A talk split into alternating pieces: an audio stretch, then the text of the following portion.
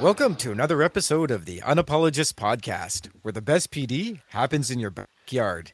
Tonight, we have the Wikipedia article that you used for your research paper, Christopher Polson. the Wikipedia. And you know what, you, Vito, you're the really smart student who went to the bottom of the Wikipedia page and found the true source. That's what ah. you are. Vito McKenzie, the true source. you pra- too high, too high of a praise, my friend. I'm that link that goes nowhere on that article. That's that's where it is. How are we doing tonight, Chris? I'm doing great, Vito. It is so good to be here on the show tonight. Really looking forward to it. How are you doing? Oh, just wonderful. Just wonderful. You know, back at it, back in the swing of things and rolling with this year and just just lovely to be back and, and be with my students. You know, Vito, at this point in the year, I was thinking to myself as we were coming in and summer was coming to the end, I kind of felt like I kind of felt like I was doing a spacewalk without a tether. And I was feeling a little lost. And and to be honest with you, getting in the building, getting in front of the kids, I found my tether.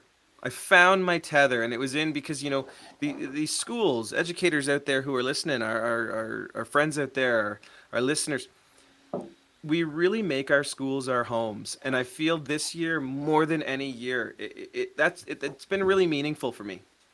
That's beautiful, and I, and I- and I think I we can all relate to that metaphor as well. There's so many educators I spoke of who just felt like, oh, this feels good to be back to where we need to be. But why are we talking? Hey, enough about us. Enough we about could us. ta- we could talk all night, but no one would listen. And we get so many complaints about that, especially tonight. Especially tonight. Chris, are you ready for tonight's guest? I don't I don't even know if I am. You have you you have not adequately adequately prepared me. I, I, I don't think I have. You can't hype this man enough. Th- th- We have someone tonight with over 30 years of experience in education, many roles, including teacher, school administrator, superintendent of human resources, superintendent of learning technologies, associate director of education, and currently is the director of education with the Ottawa Catholic School Board. He's an award winning educator, has been recognized with the Prime Minister's Award for Teaching Excellence, and with Canada's Outstanding Principal Award. Also, as a superintendent, he received the EXL Award to recognize excellence among members of the superintendency. He is presented across Canada on the topics of educational technology and leadership in the 21st century. He's a Canadian co lead for the New Pedagogies for Deep Learning, NPDL, global partnership of over 1,500 schools across 12 countries, focused on practices to develop deep learning and the development of global competency. He also has his uh, Osgoode certificate in education law. He is an off ice official with the NHL. And prior to his career in education, was the general manager of Ottawa's professional soccer team, the Ottawa Intrepid, and also spent time as the general manager of Malcolm Cross Cultural Training. And I'm told every so often he goes home for dinner. Tonight on the gonna say- show, we have Mr. Tom D'Amico. Mr. Tom D'Amico, welcome to the show. Welcome. Thanks, Vito and Chris. And you probably read that on Wikipedia, so you'll have to try and figure out which is true and which is not. but thanks for the introduction. Happy to be here with you. Oh, We're we're, really so excited. excited. So excited. And I, I don't think uh, we could say enough, really. I, I we could go on, but let's let you do the talking because people are sick of us. So can you can you tell us the story of what got you into education and led you onto the path where you are today? Uh, I can, but I thought this was about the hockey season. We're going to talk school as well. All right, I'll start with the education part then. As long as you mention the Leafs, we're okay. You can talk hockey. I'm neutral when it comes to all those teams. Uh, well, there is no typical path, I don't think, to becoming a director, and if there is, I certainly didn't follow it. Uh, when when I was growing up as a as a young student, my passion was to play soccer. I had no interest in doing anything but being soccer as a as a 17 and 18 year old. Uh, both my parents were educators; they were both teachers, and I saw how hard they worked every every evening, and I saw them working so hard on Sundays that I knew the last thing I wanted to do was become a teacher. So as a 17 and 18 year old, uh, I, I said, "What am I going to do?" And education was not the answer. So I went to McMaster to play soccer. Did a phys ed degree at McMaster. Played soccer as my my goal. My ambition was to play pro soccer. In my last year of university, I blew out my knee, and I needed to come up with a new plan. So my plan was I couldn't play soccer, maybe I could manage. So I went and did a, a master's of sport admin, a phys ed master's degree at Ottawa U. And through that, I was fortunate to get a placement with Ottawa's pro soccer team that had just started, the Ottawa Intrepid. And I ended up, after a year, being hired as their general manager. Uh, so that was what I thought my life would be, would be pro soccer. But early on, I realized the there was not a lot of stability in professional soccer in the late 1980s. Uh, and I needed to provide for my family. My wife and I, we just been married. Uh, we were looking at buying a house.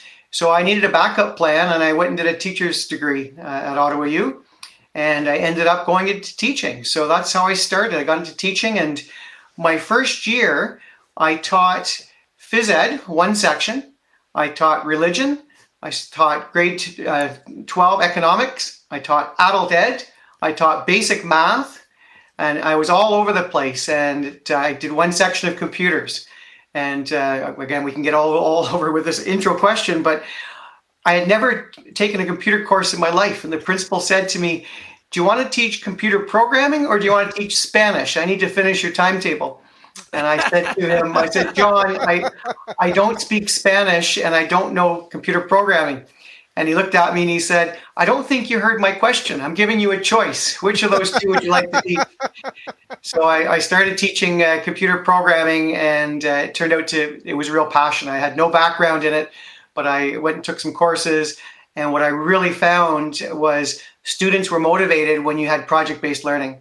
So that was in the, back in the 19 early 1990s. We started using computers and multimedia. There were no discipline problems uh, because they were so engaged in the activities. So that's how I ended up getting into education. And from there, I was tapped on the shoulder, I think, by a few administrators and uh, became a vice principal and then a principal of uh, continuing education and adult ESL. Uh, and then I moved, I left the board to do some cross cultural training, um, but I had to make a decision. Did I want to go into business or do I want to go into education uh, or go back into education? And it was very profitable, uh, the business side. But I decided I really missed the community of a school, so I came back to school and became a, a principal of a, a, high school downtown Ottawa, and then moved from there to being a superintendent of learning technology, and then, as you mentioned in your intro. Uh, human resources and uh, then associate director in the last two years as director. So it's been an interesting path. I've certainly loved every piece of my education career. So that's a question I often get is uh, why did you go into leadership? And, and we may cover that later. But it's certainly not because I didn't enjoy one of the other positions. I loved being a teacher. I loved being a vice principal. Uh, so I've loved every role I've had. I've been very fortunate. So that's my path to where I am today. I am just absolutely blown away by that first year schedule still. so, PE, religion, computers, economics, you're doing everything. Yeah, it was an interest, interesting first year. They this, this particular school also had an adult ed program, so I was doing a program called Fresh Start, teaching adult eds, uh, and it, it, was it was really a tough way to start a career in education, and made me think, is this something I want to do? Uh, and the irony to that question, Chris, is that my degree was phys ed, and my passion was sports. And of all the areas that I was teaching, the one that I was the most passionate about didn't turn out to be the phys ed. I still coached. I coached soccer and, and got my passion through coaching soccer all while I was a teacher. Uh, but I really found the enjoyment was the computers, and uh, from there went into the business courses, entrepreneurship, etc. It really speaks to, um, you know, I think about uh, young and early career teachers who may get, you know, that one course that they they maybe weren't were hoping not to get, and how that can be the spark that starts something huge. Yeah, I agree. I, I think when when someone is teaching just one subject, you may have a, a passion for the subject, but the more you can get interdisciplinary, the better, um, is my personal view, because then you see all the connections. And when you have a student in your particular subject that may not have a passion for your subject like you do, you have to find ways of engaging that that student. And often it's another area of passion. So I found that with coaching, that certainly uh, if they were a football player, I could bring in football examples in my activities, or if they were in the drama, we would bring in drama examples. So finding out what the students' passions were as a teacher, uh, I really felt was that way of getting them engaged and finding out that you cared about them first and you cared about your subject second. And this is what we're all about here. Like that, that's amazing. Just meeting the students where they are and saying, okay, where are you? How can I get you there? That's that's phenomenal. You know um, what I'm going to say, Vito? Big vibe. that's a big vibe for me. Students first, content. I love that. I love it. Ah. Uh, and what I what I think was interesting as well is both of your parents were educators, and we've had guests on the show said, "Yeah, my parents are educators, and I wanted to do it." And I always jive with them, saying, "Even when you see all the work that they do, you still wanted it." And they're like, "Yeah," but in your case, you're like, "Whoa, no, no, no, no, no, uh, that wasn't for me." But then you you find your way in, and you just made it. You just made it your passion. Uh, that, that that's that I picked up on that. That's phenomenal. Uh, so let's let's let's dive into it then. So every director has has a vision for their board, and we don't think that vision includes leading everyone through a global pandemic. Uh, so first, what was your vision for the board, and after that, like how did COVID nineteen change what you needed to do on an administrative level? Like, did it alter or block the vision you originally had? Well, sometimes when it comes to leadership, it, it also involves being at the right place at the right time. So I would say it's a bit of destiny for me. I, I, in Ottawa Catholic, I've been fortunate to work with some very talented senior teams. I'll just mention a few names. So directors that I've worked with, Jamie McCracken, Julian Hanlon, and Denise Andre. So I would say that my vision is one of the successes of our board is that we build on the great work of the leaders across our board. So it's not getting rid of everything and, and your entire system saying, okay, what are we doing now? What's the new initiative? Where are we going? Uh, it really is no drastic change in direction it's always been about improvement uh, and finding new iterations to advance our key goals. And in, in our board, I was fortunate to be part of the group that shaped our, our strategic commitments of be well, be innovative, and be community. And these just are, they're not just sayings, they're not things on a binder on a wall in our board. Uh, so my vision certainly was to build on these. I really wanted to see how we could focus on the well being for all of our students so that it was seen as equally important as was student achievement. And also, not just the students, but our staff focusing on their well being, not pretending that they don't have lives at home and they come in and they're robots at school. Finding ways to understand that they have lives at home and treating people differently, fairly, but differently uh, to support them. So I would say that was really some of my visions was to continue with those three areas. Uh, and it, it, yes, it t- had to change a little bit because of COVID, uh, however, what I found with COVID, when I came in, there was no rule book, obviously, for a pandemic. We we had our, our plans and things kept changing. But what we could rely on in our in the Ottawa Catholic School Board were those three strategic commitments, and we really needed them. So when you look at being well, it's not just that physical uh, physical problems or illnesses. Last year, 99% of our staff and students did not contract COVID. Uh, you, you'd like 100%, but that just wasn't possible but I would say almost 100% of our staff and students were impacted. And that's the mental health side. So they were impacted out of fear, they were impacted out of loved ones and others that were ill, and some people did die, uh, not in our board, but from family members. So we had to recognize that be well really had to be the first thing. And then the second was be community. When we looked at students that were coming from different marginalized communities, the fact that they didn't have internet, they didn't have computers or devices, and you know, here's a caring board, yet we had thousands of people without devices. They've never had devices. And it took the pandemic to get us to act and to make sure that we could deal with that. Uh, we were doing things early on like building face shields with our 3D printers. We were finding innovative ways to raise money and to get funds for food. So that Be Community was so important. And I mentioned the Be Innovative. That's certainly been a trademark for our board for many years. Uh, I would say growing up as an educator in our board, there was a point where we weren't all that innovative. And that was because we were trying to do everything for everyone. And the view of some of the leaders many, many years ago was that if you couldn't replicate it, we're not going to invest in it. Because if we don't have the money to do it at one school, uh, we're not going to give you the money because we, we can't afford it at 80 schools. And I saw that change over the years when innovation really was let's do it at one school do it with one teacher. See what they can do when you give them a couple thousand dollars and you know whether it's a 3d printer or a robots kit robotics kit. Uh, and then don't try and replicate it at 83 schools but give it to other schools that have passionate educators that want to try it and build on it and make it work for their own school and their own culture. Uh, so that's where i would say in terms of vision and the pandemic it's come together. Uh, we, we are continuing in that pathway it's unfortunate that we have a pandemic, but that's the reality. And you know, you can't feel sorry for yourself. You got to just deal with what you're presented with, make the best of it. And our, our a bit of a mantra we said last year and, and we really believed in stop aiming for perfection as educators. Do your best. And you're going to find that when you do your best, you're going to you're able to deal with your your well-being. So that would that's how I would answer that particular question. I really like the idea that it wasn't the vision that changed, it was what the vision was going towards. The vision stayed the same. COVID came in. How did how do we keep our vision? How do we keep our identity, our community, our culture? But now we have this thing that's going to also be something we have to deal with within that. I really think that it shows a, a lot of strength to me. Yeah, and Chris, you're right. When when you can take it away from things that are used to be in binders and or sayings and walls, and you know every board has a mission statement, vision statement, but most people can't recite them. They don't know what they are. They don't really mean anything. Uh, it, it's a checklist item.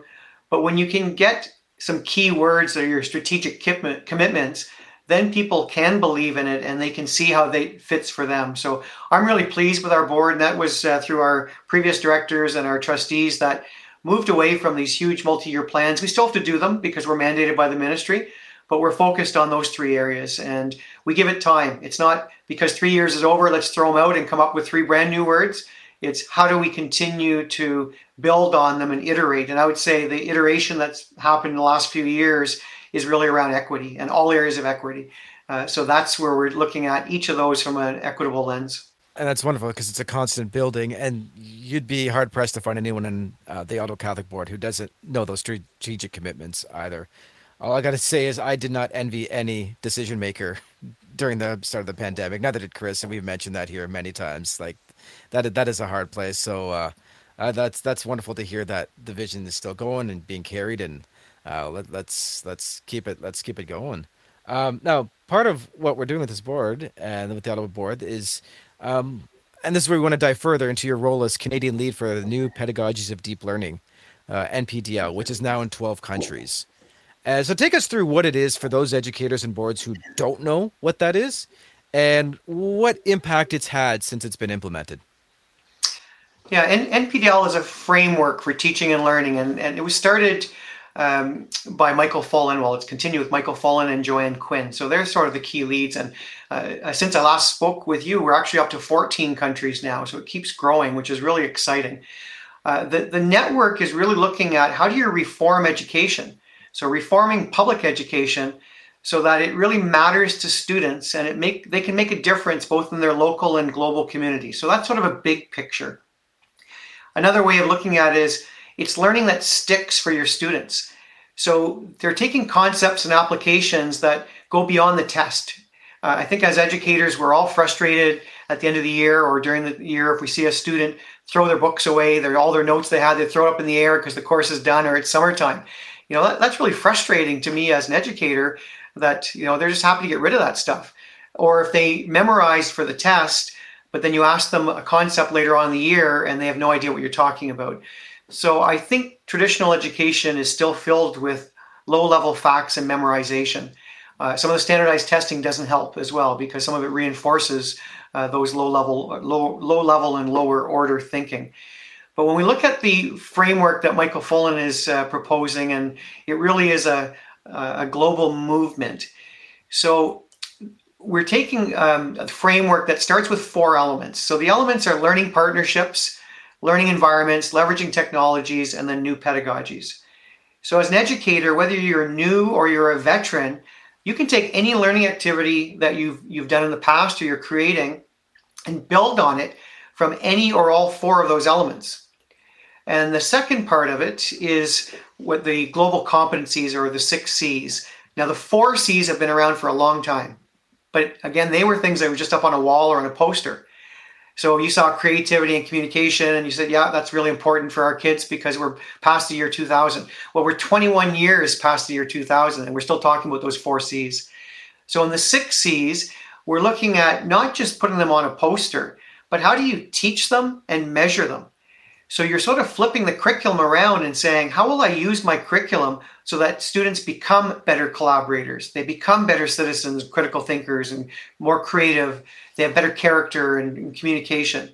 Those are the skills that we want our students to have as outcomes. So some people refer to them as soft skills, but we're really looking at them as global competencies.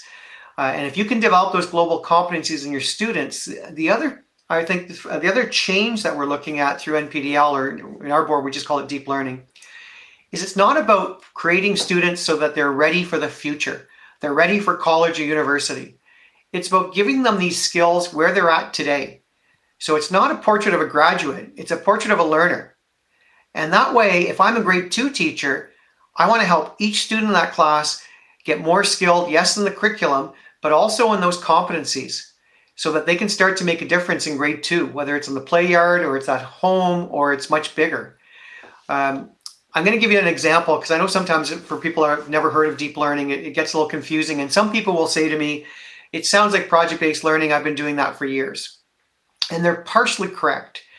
So if I look at, I'm a, a math teacher and I'm teaching a unit on or activity on angles but I'm also into woodworking and I want to find kids that are get them engaged. So I say, we're going to build birdhouses. I'm going to show you all about angles while we're building these birdhouses. Well, they're going to be excited because they're doing something with their hands, it's hands on, and they're going to learn about angles.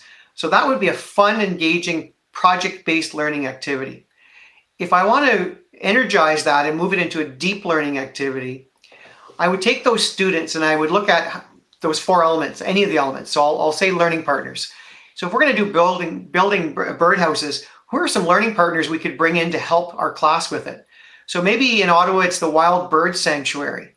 So we invite them and we get students to write letters to them or call them, not the teacher, the students. And we say, this is what we're doing. And you're going to find pretty quickly that people in the community are excited. Even in COVID, they'll still visit and do it virtually. So now they're going to tell us more about birds and they're going to tell us about how people can help injured birds. And now I'm going to get students in my class that say, wouldn't it be great if we could raise some money for that charity? They want to make a difference in that project. So we then talk about, well, let's take the birdhouses and let's sell them. And someone generates an idea, well, how do we use technology to leverage this activity? Let's do an online auction and, and we're going to tell our parents and our community about it. And now all of a sudden we've brought in learning partners. Our learning environment goes beyond the classroom. We're leveraging technology. My pedagogy is project based activities, and we have our auction. The students have learned the math, they've learned the angles, and they're proud of their birdhouses. They're proud of making a difference in, in the sanctuary in the bird sanctuary. And our learning partnership, we're going to go even further because we're now going to take this and we're going to say to our, let's say that was a grade seven activity. I'm going to match them with a grade four class in the neighboring elementary school. And I'm going to have the students, when they're done, have to explain to the grade four class what they did and why they did it. So whether it was the math part or it was the um, the bird part, and we could extend it further when we have that discussion. The kids may say, "Well, let's visit the grade fours and let's get them to paint these so that they're involved." So that would be an example of a deep learn. There's so many possibilities. It really brings in social entrepreneurship. It's exciting for the students, exciting for the staff. And I can talk to students three months later, and they're going to remember that project. They're going to be proud of it and they're going to tell me about the angles that was the, the, the competency or the uh, real area of the teaching unit but they're going to learn all kinds of skills. And they're going to develop communication. I'm going to measure them on their communication. I'm going to measure them in collaboration. Uh, and it's not about just the mark. It's about making a difference. So that's my explanation for deep learning. Uh, what i really like about that too is you know that that's a student who, when they're in there and they're doing those classes and when they're putting all those connections, enjoying their learning process. Yeah, you're right, Chris, and it's it's any age. So we have deep learning activities starting in kindergarten. So you can walk into a kindergarten class, and we have a separate program called social entrepreneurship, where kindergartens are doing activities like making beads or they're making necklaces. But why are they doing it? They decide on what they're going to do with them, and they're selling them to people to raise money. Often it's animals at that grade level, but it's a kindness unit. You're teaching about how to be kind. They're doing activities. They're learning marketing skills. They're learning sales skills. This is kindergarten, four and five year olds. They're learning the technology. They're working with business people, and then they're making a donation to the Humane Society. So it's just so exciting to see and, and hear the passion from people. Uh, I think most of your listeners are familiar with Dragon's Den. So yes, it can be Dragon's Den, but it doesn't have to be to that scale. But that that's one way of looking at it. And I love the fact that you used that birdhouse example because we had Rola Tibshirani on here uh, season two. And, and and I think that was actually one of her projects. She took her students for a walk for geography, and they noticed a bunch of dead birds in a blasting zone. Said, "Why is this happening?" And so they brought in the bird sanctuary. They talked about it. They 3D printed some uh, ways to re- help the birds out. Like it was, I, just listening to her just blew me away, and I, I was. That's why I had to leave um, my classroom beside her because no one wanted to be my classroom after seeing hers. but yeah, you're, you're absolutely right. It's like students will, they do remember that. Like, absolutely, absolutely. Yeah, you talk about the dead birds. One one of the classes last year, I think it was a grade two class. Uh, there was a tree that had fallen during a storm, and the, the, there was red spray paint around the tree. And the kids came in at recess and they said to the teacher, There's a broken tree and there's a red circle around it. And the teacher explained to them that that meant they had to cut it down because now it was dangerous. And several kids in the class started to cry because they were going to miss this tree being cut down. And that morphed into a project that was uh, they connected with a tree planting organization. They raised money. They they yes, some trees were had to be cut down, and they planted about hundred trees more than the cut down. It was just fabulous. So it took an educator in that class who was willing to say, This is important to the students in my class, and I'm going to find a way to use it to teach whatever the outcomes were that I was going to be doing the next two weeks. But I'm going to abandon my static lesson plan that I had ready, and I'm going to let this go. And it may go a little longer than I planned. So you've got to be a confident educator to be able to say, I'm still going to do the curriculum, but there's some things I might take out. I'm going to use my professional judgment because this is more important and this is important to my students and they're going to make a difference and learn. So I'm not abandoning completely the curriculum, but I'm finding a better way to teach the majority of it. And it really seems to me as though that idea of time almost needs to go out the window because it's not about time, it's about it's about value, it's about engagement. It's about I mean these things that you're talking about are you know, let's call them what they are. They're amazing. And you know, worrying about, oh, I have to get this done. It's going to get done through this process. I, I, lo- I love it. Yeah, it's it's hard because we know the curriculum in Ontario. For we're, we're in Ontario, you're in Calgary, uh, in Alberta. Um, the majority of the Ontario curriculum is overcrowded. Uh, OECD has done some curriculum studies around the world, and the majority of the world has overcrowded curriculum. Because what happens is the politicians get involved and they keep adding to it because there's something that's really current and of, of interest to different groups, but they don't stop to take things out. And when you do that, you end up with surface learning. You never get into deep learning because there's way too much to teach. Uh, BC, I think, is one of the, the, examples that I like to look at. Majority of, of their, uh, not, not their syllabus, but their outlines are four pages. In Ontario, some of our, our curriculum documents are 50, 60, 70 pages. There's just too much. So you really need to be comfortable and to understand that you do have permission as a teacher to decide which part of that curriculum are major expectations that I have to have to address and teach, and which ones no one's going to miss if I take it out. And by taking it out, I can go deeper into the learning and it will be more engaging. But it's tough because it's permission based and you need to be comfortable and not feel guilty that you're not doing something. And that's also where if you can get your mindset away from you're not preparing someone for the next year, you're preparing them for today. So just deal with your grade. And you're always going to have students that are multiple levels in every grade level. So whether they're in grade four and they're working at grade three or working at grade five, uh, you always just have a skilled educator that will address them all. And in high school, when we get into the credits, yes, there's certain math courses that there's certain concepts you need to get from one grade to the next but you can still make that math meaningful and not make it memorizing formulas. And you see that a lot with math teachers, uh, not only in Ontario in our board, but also in Alberta uh, as well. Where that's like, what are, what are our big rocks that we actually need to cover, and what can we just kind of let slide? Because really, it's it is overcrowded. And you look at other more success, uh, not the other successful math programs in the world. Japan has a very limited math scope, for instance, and they focus narrow and deep. and, and I, I, love what you're saying. Just take stuff out. What's going to work for these students? Where are they right now? Let's meet them there, and not say we're here to prepare you for next year, next year, next year. Because where does it end, right? Uh, that's wonderful. That's wonderful. Uh, Chris, you getting these notes? It's going to be a hard one for those Polson points today. I know that for a fact. Well, we're going to make it even more difficult for you because now we're going to we'll, we'll jump to the topic of leadership here. Now, we, we have this wonderful person with us. We, we need to tap him for what we can. So, there are many educators right now listening to this podcast who are considering taking on bigger leadership roles. And whether that's curriculum leader, department head, administrator, or some kind of uh, role in their, their respective communities. So, what skills can they develop or work on now that will be critical if they take on that role? Because some skills that you currently develop for your current role don't always translate to uh, another leadership role? Yeah, that's a great question, and I, and I think in in education we're fortunate because there's some natural stepping stones, and whether it's from teacher to VP to principal or it's curriculum leader. Uh, those are the formal positions. I'll start by answering it from the formal side, but I, am a strong believer that informal leadership is just as important as formal leadership.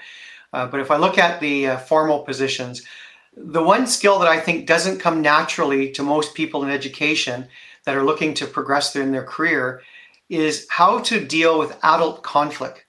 So that when you take on more leadership opportunities, we're all pretty good at dealing with students as educators. You know, they were, they were, most people were very good teachers, they had good classroom management skills. But then all of a sudden, when you're in a formal role and you're dealing with two adults in your building that are in conflict, or you're dealing with parents in conflict with a teacher or a vice principal in conflict with another vice principal, uh, that's when it gets hard. And I would say that's an area that is missing right now on the education side is not learning just communication skills because you'll take a course and you'll learn how to paraphrase and you're listening, uh, but you're not really necessarily looking at how do you deal with adult conflict. So it goes beyond the courageous conversations and it really is learning skills, taking courses, and practicing it and reflecting so that you get better at resolving conflict. The number one strategy people have for dealing with conflict is avoidance. And if you become a vice principal or principal, one of your key roles is, is building culture in your school. And if you avoid conflict and you have two staff that are in conflict, it's going to carry on and carry on, and it's going to get worse and worse. And people know that's happening.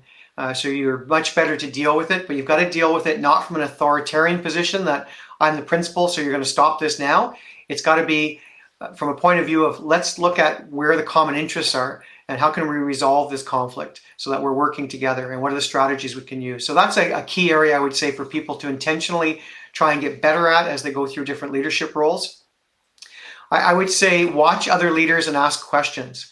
So you need to constantly build your network and ask yourself and reflect do you want to be a leader informally or formally? And if you say I, your answer is I want to be a leader because I know the pay grid is higher than it was in my previous role, uh, that may be true. Um, but you're going to find that that's a challenge if that's your motivation for going into leadership, because if it, if it's only ex- extrinsic rewards, you're going to burn out and you're not going to enjoy the job. So there have to be intrinsic rewards to leadership that want that really drive you to go on to do more courses, get more certifications, uh, and take on some of those challenges um, for you to, to to really like it. Because with that leadership will come stress, and that's another important skill that you have to work on. Uh, big picture is don't sweat the small stuff. You need to find ways to find joy and laughter every day in the little things that happen, and then move away, as I said earlier, from perfection to being comfortable with your best effort. And it sounds easy, but it's not. And those are the skills I would say that make a difference in some of the really strong leaders that I've seen that seem to be resilient, can bounce back after tough situations in their school. Uh, and others, they, it just eats away at them.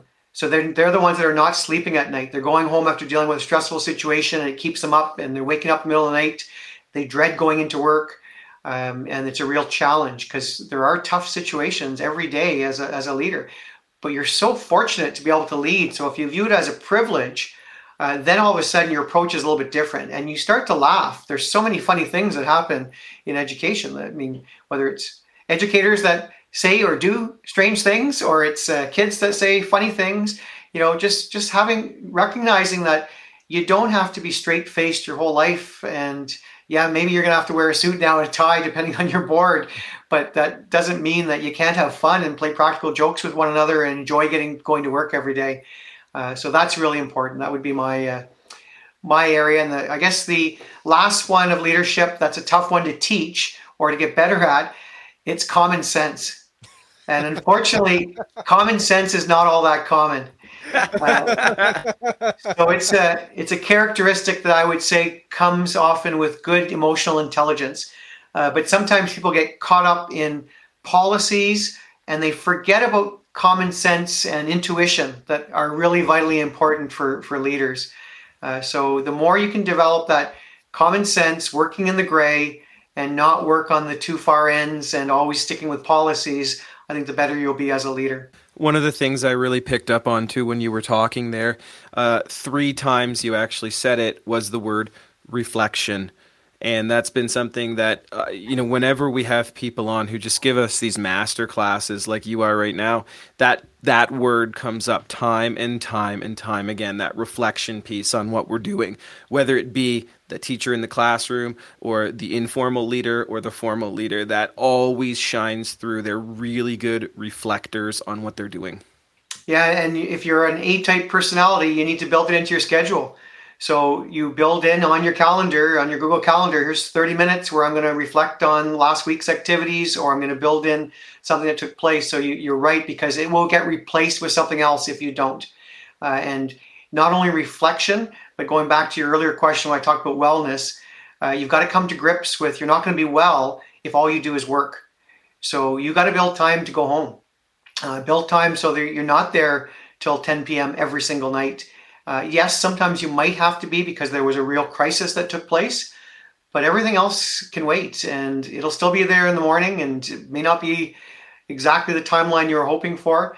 Uh, but uh, as a as a leader in the system, you can't lead if you can't take care of yourself. So you, are going to have to find outlets that work for you. And uh, you know, we talked, we laughed early on about hockey, but for me, that's my outlet. That's my yoga. So I'm I'm fortunate that I can go from work and go to a, a hockey game and be working at the hockey game, but I'm not thinking of anything but hockey. I'm doing stats and I'm doing different jobs at, at the rink, uh, but that's my outlet. And if I didn't have that outlet, I would re- probably replace it with work.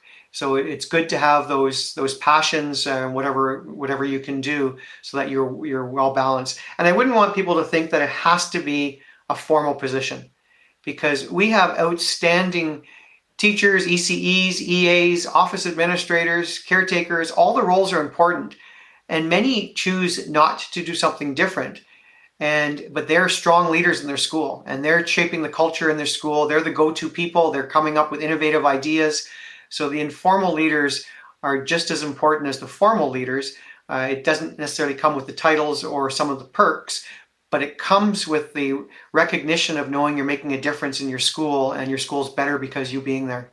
And uh, especially when you mention office administrator, you walk into any school, that head office administrator, you know that they're the ones who actually run the school. everything goes through them. They know everything that's going on. They have all the real power. if you've been in a school long enough, you know that that's the case. Um, well, they're they're also customer service, right? So when you look at office administrator, they have the ability to set the tone for that student that's coming in. So if that student is greeted with a, a cheerful hello and how can I help you versus a, can't you see how busy we are? Sit down. You know, that makes a big difference for that student as well. So our office administrators can impact the, the tone of the classroom because that student can be upset or can be calmed by the first person that they meet. Um, I'll, I'll, just a quick sidetrack if you don't mind one, but I remember walking into a school and uh, I was a superintendent. And the three vice principals were at the front door as kids were walking in, and they had their clipboard. And they were checking for kids that they didn't get to yesterday for skipping or for missing detentions. And they were nailing kids as they came in. And I reflected on what a terrible practice that that strategy was. It was one of efficiency, but now a student who was in trouble the day before is being greeted by an administrator to say, Why weren't you at detention? You got two more. And now you've ruined that student's day to, instead of engaging them. Uh, and I, I, don't know in the end, I'm hoping that that practice changed. Uh, but I know for me as a principal, the most important thing and something that I hear from students that were in my schools many, many years ago that they remember was I greeted them every day at the door. So I stood at the door, and if I didn't have a meeting first thing in the morning, I said hello to students. And if there was a student that I needed to see that was in trouble, I would still greet them with a smile and say, you know, whatever, Chris, I'm going to need to see you later. I'll see you period three, but go and enjoy period one, and I'll talk to you later. Uh, so they needed to know that we were treating them as people, as humans, and we wanted them at school. There still might have to be discipline, uh, but that was such an important thing. So those leaders can have such an impact with are you making people feel comfortable or you making them feeling like I don't belong and I don't fit? So sorry, I jumped ahead of your. No, that's question. good because we had an, uh, a principal on our show, Danny Talk, um, who would bring students into his office just to chat and say hi because he hated the idea that you always got to the principal's office because you were in trouble. There was a discipline issue. And for him, he wanted to create that community. It's like, no, you need some toes. Let's chat. How's it going? We're going to have a good day today. I, I really want you to have a good day today. So go to it, you know, and he sends them off on a good note. And then the other piece you mentioned is to have something that fills you uh, afterwards that's not work related. And I know for him, he went and played guitar in bars and, you know, was, has is a rock star and has yeah, yep. had a beer named after him. To be honest, has like, a beer named after him. But uh, that that's what filled him. He would leave school and he would go do this, and then he'd come back and, and he'd run it. Um, and and so I love the fact that you mentioned that, like you know, you do these stats for the NHL because that calms you. Um, but uh, you know, my, my follow up to that, I guess, is you have quite the responsibilities. Are you able to turn off your your director role when you're you leave the office for the day? Are you to like, or is it always on the back of your mind? Like, uh, when you have a holiday, are you able to like, yep, yeah, I'm I'm here, I'm I'm fully present. Like, have you honed that ability in this new? Yeah, I, I have to work on it. Um, I, I did uh, last year. I worked with an executive coach to help me focus on my own wellness. So those are my own areas of how can I improve. Um, so certainly my fitness needs to be improved. My eating habits need to be improved. My sleep patterns need to be improved. So it's reflecting and then trying to make turn them into action items. So I would say I know it's a deficit, something I need to keep working on, uh, but I'm conscious of it. So I do I do uh, shut off. I am able to sleep every night. I don't have that problem at all. Um, but for me, one of the things that I'm fortunate with in my career is I, I love to read and I love education. I love reform. I love leadership. So that's another way for me to sort of decompress is reading within my passions, and my passions are what I'm doing. So I'm really lucky that I can grab a book and read about leadership or, or communication or conflict management. I can do a lot of professional learning and certificate programs.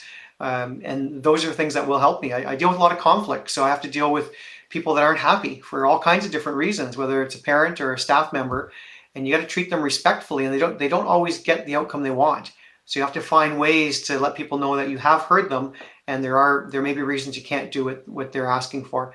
Uh, so yeah, it's a uh, Vito. It's something I need to keep working on, and I think a lot of leaders do. Some people are good at running, and they, uh, you know, I, I was an athlete many, many years ago, and I had those soccer dreams, but they're well beyond me now. Uh, so I have to find ways to to build that routine and to make make sure that I'm well, so I can uh, support others as well. So let's let's let's get to it then. In your opinion, what do you think educators should be unapologetic about in their practice? Uh, I would say educators should be unapologetic about working in the gray. Uh, that came out early as well. So you need rules, and rules are important to have structure, but you should never be apologetic about working just outside the areas of the rule.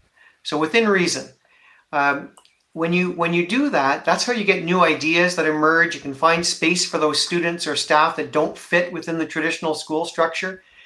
So you should also be un, uh, unapologetic about treating people differently.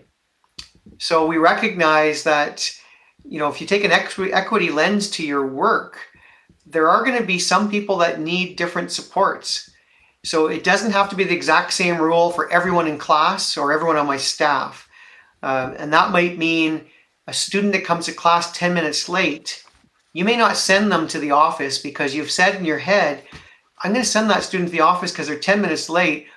And now they're going to sit there for a half hour to meet with someone and get sent back up to my class. They've missed the activity but I'm going to say to them, Welcome, I'm glad you're here. And I'm going to try and find a time to talk to them afterwards. And that might not be the same rule for everyone, but it's still a student that I'm trying to engage. And using that 10 minute example, I could have a staff member, if I'm a principal or vice principal, that says to me, you know, I've got a, someone at home that my daughter or son's sick. Is it okay if I leave 10 minutes early at the end of the day? Uh, you know, I'm, I, I just need to get home. And if my rule is you need to be there right to the bell, because look at all the problems that would cause. What about your kids? Who's going to watch them? Um, if I did it for you, I got to let everyone else on staff go home 10 minutes early. But if instead I look at how can I help this person? They need my help. And yeah, I'm going to say to them, you go ahead, I'm going to cover your class. Or yeah, do you have someone in mind that can take your class for 10 minutes?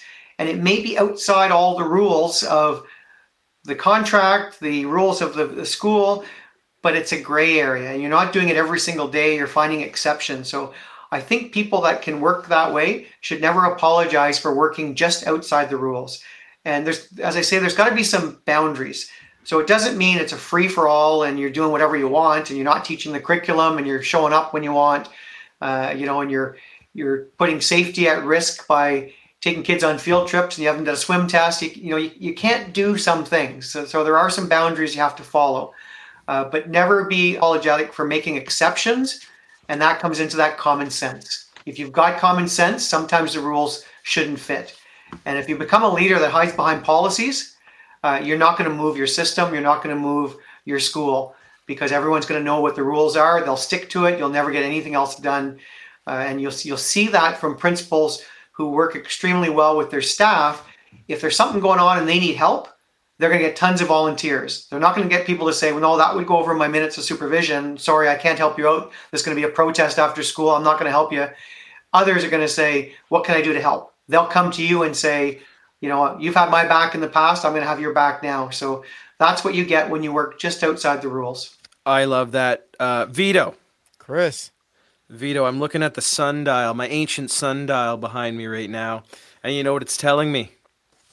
It's uh-huh. telling me, my friend, that it is Polson, points, points, time. time. Oh, uh, listeners, tonight we had the absolute pleasure of listening to Tom D'Amico. And if you're anything like me, you were just a sponge learning tonight.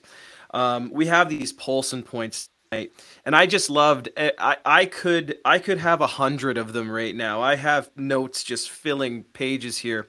But number one, my friends, schools are communities, and they should draw us in. They should be places that draw us in, and I love that. Um, teachers, educators, leaders, everyone listening. When you when you are not afraid to branch out that's when you're going to find some real passions that you may have not even realized you had.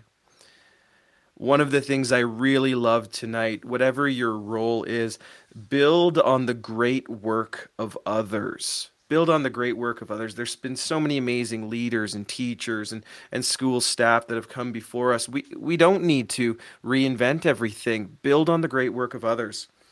My friends, and, and another huge one here, Vito, ask ourselves how can we go beyond and, and, and make big impacts and make change and make difference you know in what we're doing and in the lives of our students and in what they're going to do? And our last Polson point of the night I, and I really this one really hit me uh, I, I, guess in the heart. Um, informal leadership is just as important as formal leadership. There are people in those buildings at every different role who are go to people and they're doing amazing things. But Vito, there's more, and you knew this was coming. This was the big vibe extravaganza. Big vibe number one students first, subjects second, students first. I love it. And and and Tom and I was like I was thinking to myself for this next one, oh, do I try to do that too much? Big vibe number two. Don't try to be everything to every. Um, and, and, and, and our next big vibe how can we use the curriculum to build global competencies when we're going into our planning when strategic planning as, as a school as a, you know as our departments as individual teachers how can we do that um, and then it's um, we, we have to yep. i had to add a new category tonight had to add a new category new category these, these wow. are the huge vibes these are the huge vibes, Vito. And you said two things tonight, Tom. The first one was it's not a portrait of a graduate, it's a portrait of a learner. I think that's something worth taking a lot of time to think about in our practice. And educators, find joy and laughter in the little things. Find joy and laughter in the little things because this is truly a blessing of a job we get to do and there is some truly wonderful things that happen and it don't ever let that get away from you. And educators out there be unapologetic about working in the gray within reason and with boundaries. New ideas come from it. Being welcoming comes from it. Treating people with an equity lens comes from that. Tom d'amico thank you so much for speaking with us today um, Vito and I both really, really appreciate it. I know our listeners do, and it was just a fantastic opportunity to hear you speak tonight. Well, my pleasure, Chris and Vito. Thanks for the invitation. I love love talking about education, obviously, and uh, you had some great probing questions. And we'll have to do another time where we talk about sports. Oh, absolutely, absolutely, and I really appreciate you being on here. I know how busy your schedule is, so thank you again. Uh, and thank you for joining us for another episode of the Unapologist Podcast. Join us next week when we'll talk with great people learn new ideas, and tell the story of teaching as it happens. This is Vito and Chris signing off.